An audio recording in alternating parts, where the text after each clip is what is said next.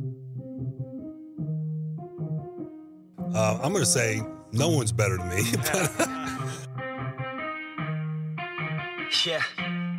Let's go. Blow up.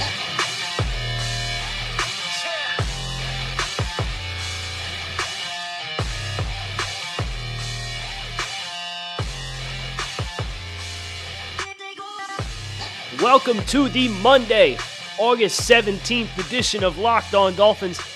And folks, listen, listen to me.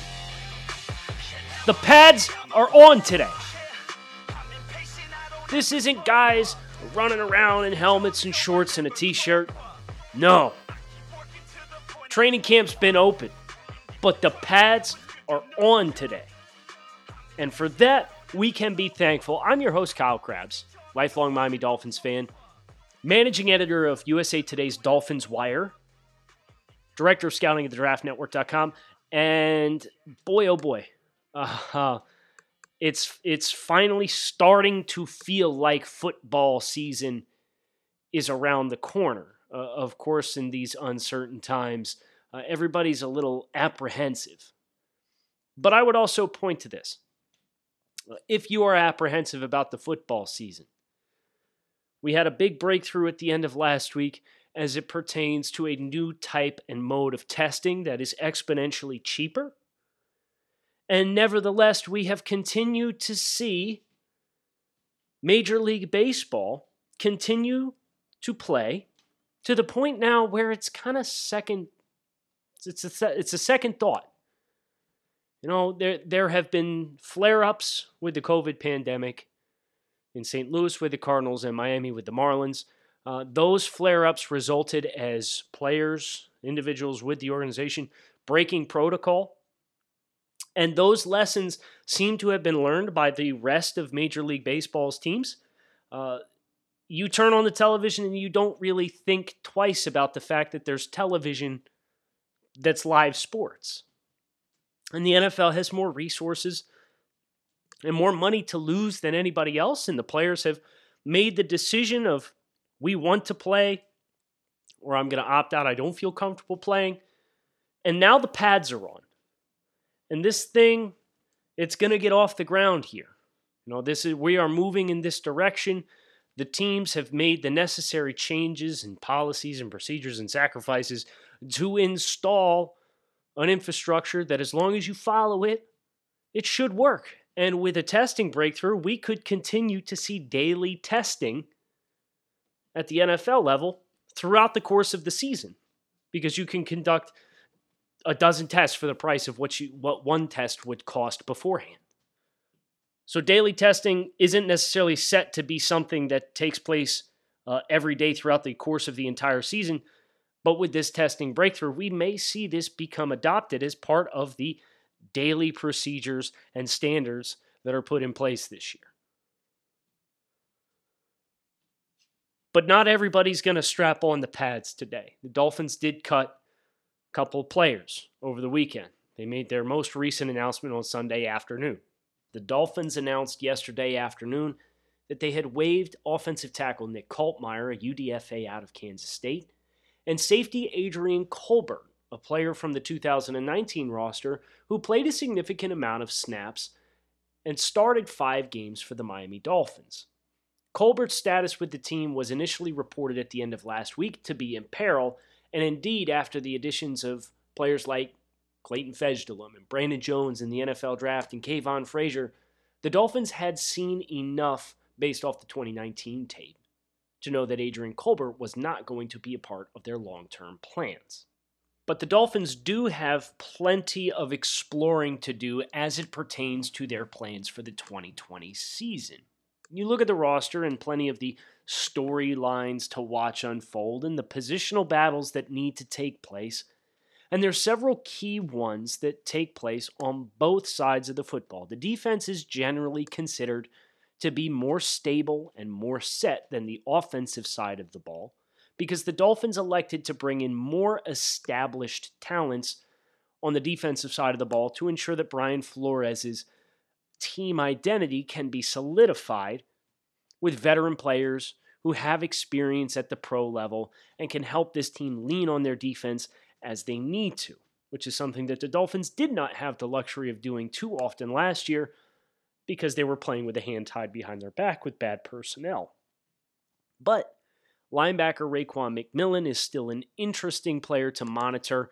He is rumored to be in a starting battle with Kamu Grugier Hill, the linebacker who signed from the Philadelphia Eagles. In addition, defensively, the Dolphins need to figure out what exactly their third down pass rush group is going to look like the Dolphins brought in a slew of players with different strengths and weaknesses, whether that's Emmanuel Ogbah and Shaq Lawson, who are 270 plus pound defensive ends, or Kyle Van Noy, along with rookie picks Jason Strowbridge and Curtis Weaver. Where does Vince Biegel fit into this mix for the Dolphins? These are the kinds of questions that now that the pads are on, Miami's going to have to start exploring and find where they are comfortable playing certain players. Brian Flores has talked at length in the past about trying to be multiple on defense, and they have gone after versatile players that could feasibly fit multiple roles within the defense.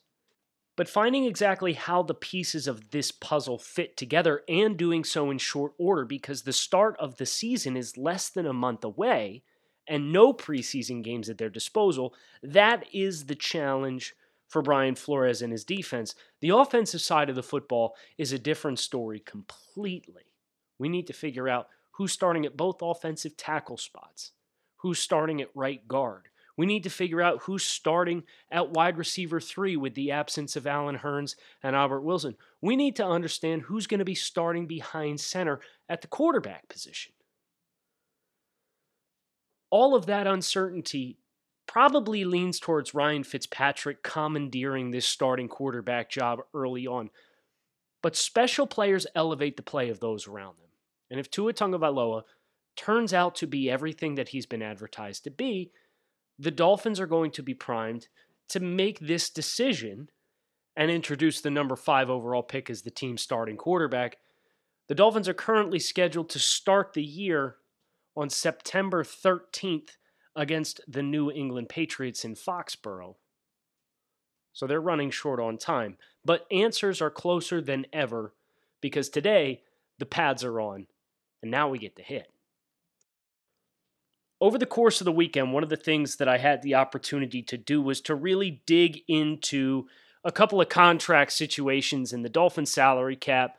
And uh, the Dolphins are pretty are in a pretty enviable spot versus the rest of the league because they've got top 10 cap space and they've got top 15 cap space for next year. So when the rollover takes place, Miami's going to have somewhere, if things don't change, between 25 and 30 million dollars in salary cap space at their disposal.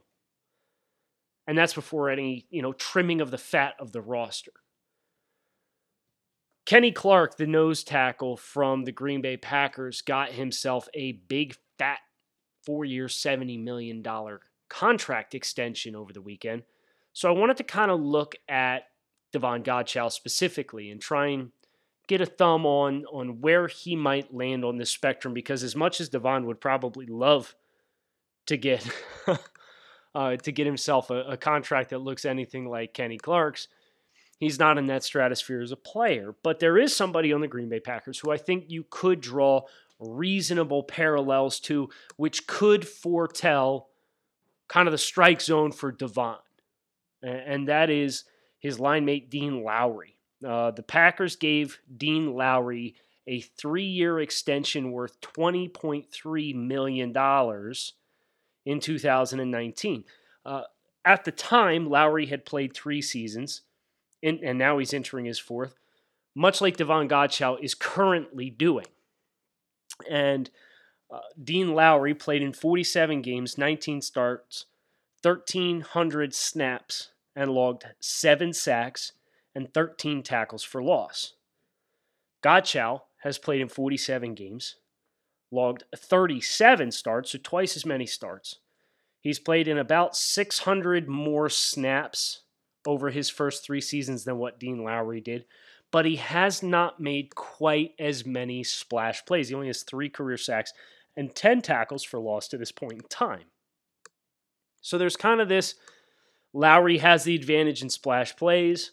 Godchaux has the advantage in volume of plays that he's logged throughout this point in his career. Uh, that three year, $20.3 million deal checks in just south of $7 million annual average salary on the new contract. Probably sounds about right for Devon. And if the Dolphins, you know, because they are entering into a window where they do have a lot of salary cap flexibility, uh, they are entering into a year in which the cap has been rescinded. Maybe they elect to give Devon uh, a significant amount of that guaranteed money as a signing bonus that gets prorated over three years. The good thing about signing a three year deal like that is it's a shorter term deal. Where you get in trouble is the Ndamukong Suh deals, where it's like five, six years, and you give a monster signing bonus to pay it to him up front. And then you've got a prorate monster money, of course, across the, uh, a stretch of five, six seasons. That's where it gets messy. Uh, but this isn't a break the bank type of contract anyway, so Miami shouldn't be too stressed, uh, no matter what the financial specifics of this deal are. But I wouldn't be surprised if, with three sacks and 10 career tackles for loss, that, you know, barring a big step forward from Devon this year, in penetration plays and kind of creating negative plays and being more of a persistent threat on third down. If Miami's offer comes in underneath what the Packers offered Davon Godchaux, and Godchaux will probably ask for more. So if you come in the middle, six and a quarter, six and a half per year for Godchaux, and that's reasonable money money the Dolphins should be more than willing to spend if they feel as though he, and let's make no mistake about it, he is a class act in the locker room and in the community. And he's a blue collar player and he's a selfless player. He's everything Brian Flores and the Dolphins say they want in players. He just doesn't make impact plays. But if they're going to commit to tacking on years to Davon Godchaux's tenure in Miami, look for somewhere between six, six and a half mil. Kind of based on reading the tea leaves here of the dynamics of similar players. Unfortunately, not Kenny Clark. The other player I explored is a player that's not on the Dolphins, but it's a player that was tied to the Dolphins pretty closely at the early portions of this winter and uh, ahead of the opening of free agency, and that is former Patriots and Titans defensive back Logan Ryan. Why are we talking about this, you might ask? Kyle, you've told us time and time again that the Dolphins, uh, from a financials perspective, are unlikely to explore adding any prominent players to the roster because you run the risk of endangering your future cap flexibility to bring in a guy in a year in 2020, which you're probably not going to be competing for a Super Bowl? Yes, these are that's a very fair question. But I wanted to look at it and try and figure out, financially speaking, how the Dolphins could do it if they wanted to. If the Dolphins decided, because Logan Ryan has been exchanging via his agent information, pitching to teams that he is, in fact, not a corner, but a safety, which is interesting because you think about what the Dolphins have at safety now in Bobby McCain, very similar usage as players, but Logan is a much better tackler uh, than Bobby. Bobby missed close to 30% of his tackle attempts last year and missed 15 the year before that in 2018. Uh, having a bad tackling safety on the back end is playing with fire. And Brian Flores does not strike me as the kind of coach with his defensive background and what he's been around in New England, who's going to tolerate bad tackling and missed tackles and not executing in opportunities to get the opposing team on the ground and not give up extra plays because you couldn't finish a head up tackle attempt. So, former nickel, transitioning to safety, started to ask myself the question, especially because Bobby, like, beyond this year, Bobby's cap hits are accelerating to the rate in which he's getting seven plus million against the cap over each of the next two seasons after this one. So, financially speaking, there is some room for improvement for that level of pay, especially Logan Ryan's asking for somewhere around 10 mil plus. So I kind of explored, you know, you want to give Logan Ryan his desired $10 million plus pay per season. One way the Dolphins could do it and not financially risk their future is if they conveniently enough, structured Logan Ryan's deal in a way in which it's structured as how Mike Tannenbaum has structured a lot of contracts when he was here in Miami. Use the signing bonus, not the roster bonus. Because you could pay Logan Ryan a $1 million base salary in 2020, and you could give him a 10 year signing bonus. So Logan Ryan in 2020 is going to get paid $11 million. What's his cap hit? If it's a three year contract with a $10 million signing bonus, what's his cap hit? It's $4.3 million. That's not that's a much easier pill to swallow than giving him the 10 he's looking for in just salary and surrendering that money and then knowing full well that you don't get to carry that over to next year as well. So if you were to choose to part ways with Bobby McCain after this season and you structured Logan Ryan in a way which you're giving him a signing bonus that you could prorate over the course of several years, a three year contract, and Logan's 29 versus Bobby's 27. So you're not getting too much older. You're getting a better player for the same position. You're getting a better tackler. You're getting a more productive player you're getting a player who doesn't have the durability concerns that Bobby does. And the av- annual average salary is going to work out to be an extra $3 million. And if you put the signing bonus as the primary source of income in 2020, you can prorate it, roll it through, and then you can trim fat elsewhere. And you can almost break even with what you lose in carryover. You actually would break even with what you lose in carryover cap for giving Logan the signing bonus this year with parting ways with Bobby next year with what you save in his base salary.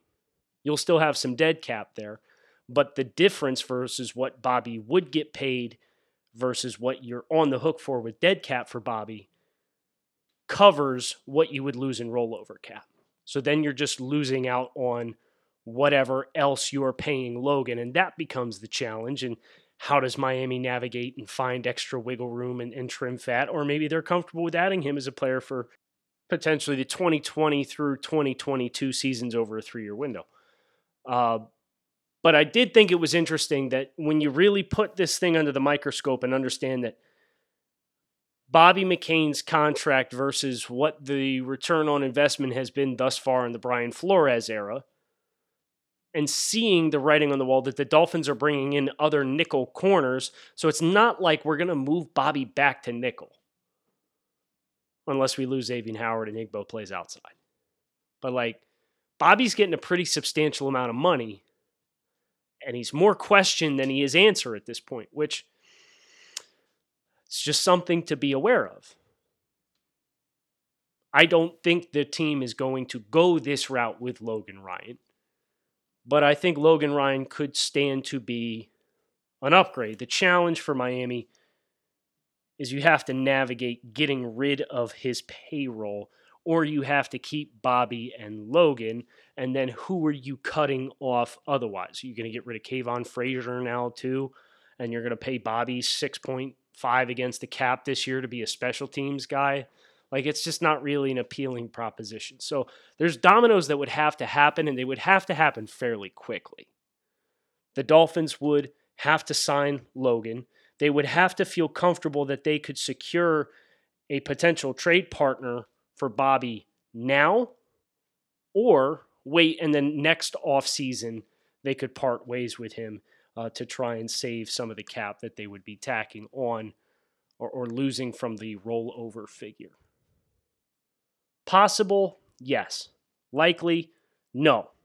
The Dolphins would have to either really love Logan Ryan, in which case they would have already made this happen most likely, or they would have to be really discouraged with the way Bobby McCain plays in training camp and, and the beginning portions of the season. So, wanted to make sure we took the deep dive because I've been asked a lot about, you know, Logan Ryan and Jadeveon Clowney and adding these guys and does it make sense? And financially, you could do it, and you could do it without crippling your cap. It's not as simple as, oh, Logan wants 10 a year. We're going to bring him to Miami. We're going to pay him a $10 million base salary, and then we're going to lose $10 million off the cap this year that we can't roll over into next year. So it hurts us in two years. It's not that black and white, and you can manipulate it. So when people say the salary cap is a myth, first of all, that's nonsense. You got to pay sometime. It's just how well can you defer and navigate and, and avoid the hurdles. And for um, for the Dolphins, it's probably the ship has probably sailed on that happening. But at the very least, we can acknowledge it and say, yes, financially, this is feasible to do without crippling yourself for 2021. Hope you guys enjoyed. Uh, tomorrow, power to the pod. I'm hoping you guys bring some training camp questions. We're going to get reports, things that happened during practice today. I'm greatly looking forward to it. Uh, the Dolphins are one of the teams that is enforcing the uh, dark camp period in which you're not allowed to tweet during practice and, break down or, or share things that are happening. So we're going to get like kind of a wave after a wave of kind of reactions from people on site for what practice was like today, for what they were able to see this afternoon. So make sure you keep your eyes peeled, get those questions in. I'm going to wait a little later to put the question out, and then we will tackle whatever issues arise, whatever questions you have, whether they are or are not related to training camp. But I'm just warning you, we're going to get a whole lot of nuggets this afternoon. Kyle Crabbs signing off. Thanks as always for listening to the Locked On Dolphins podcast, and I hope you keep it locked in right here the rest of the week.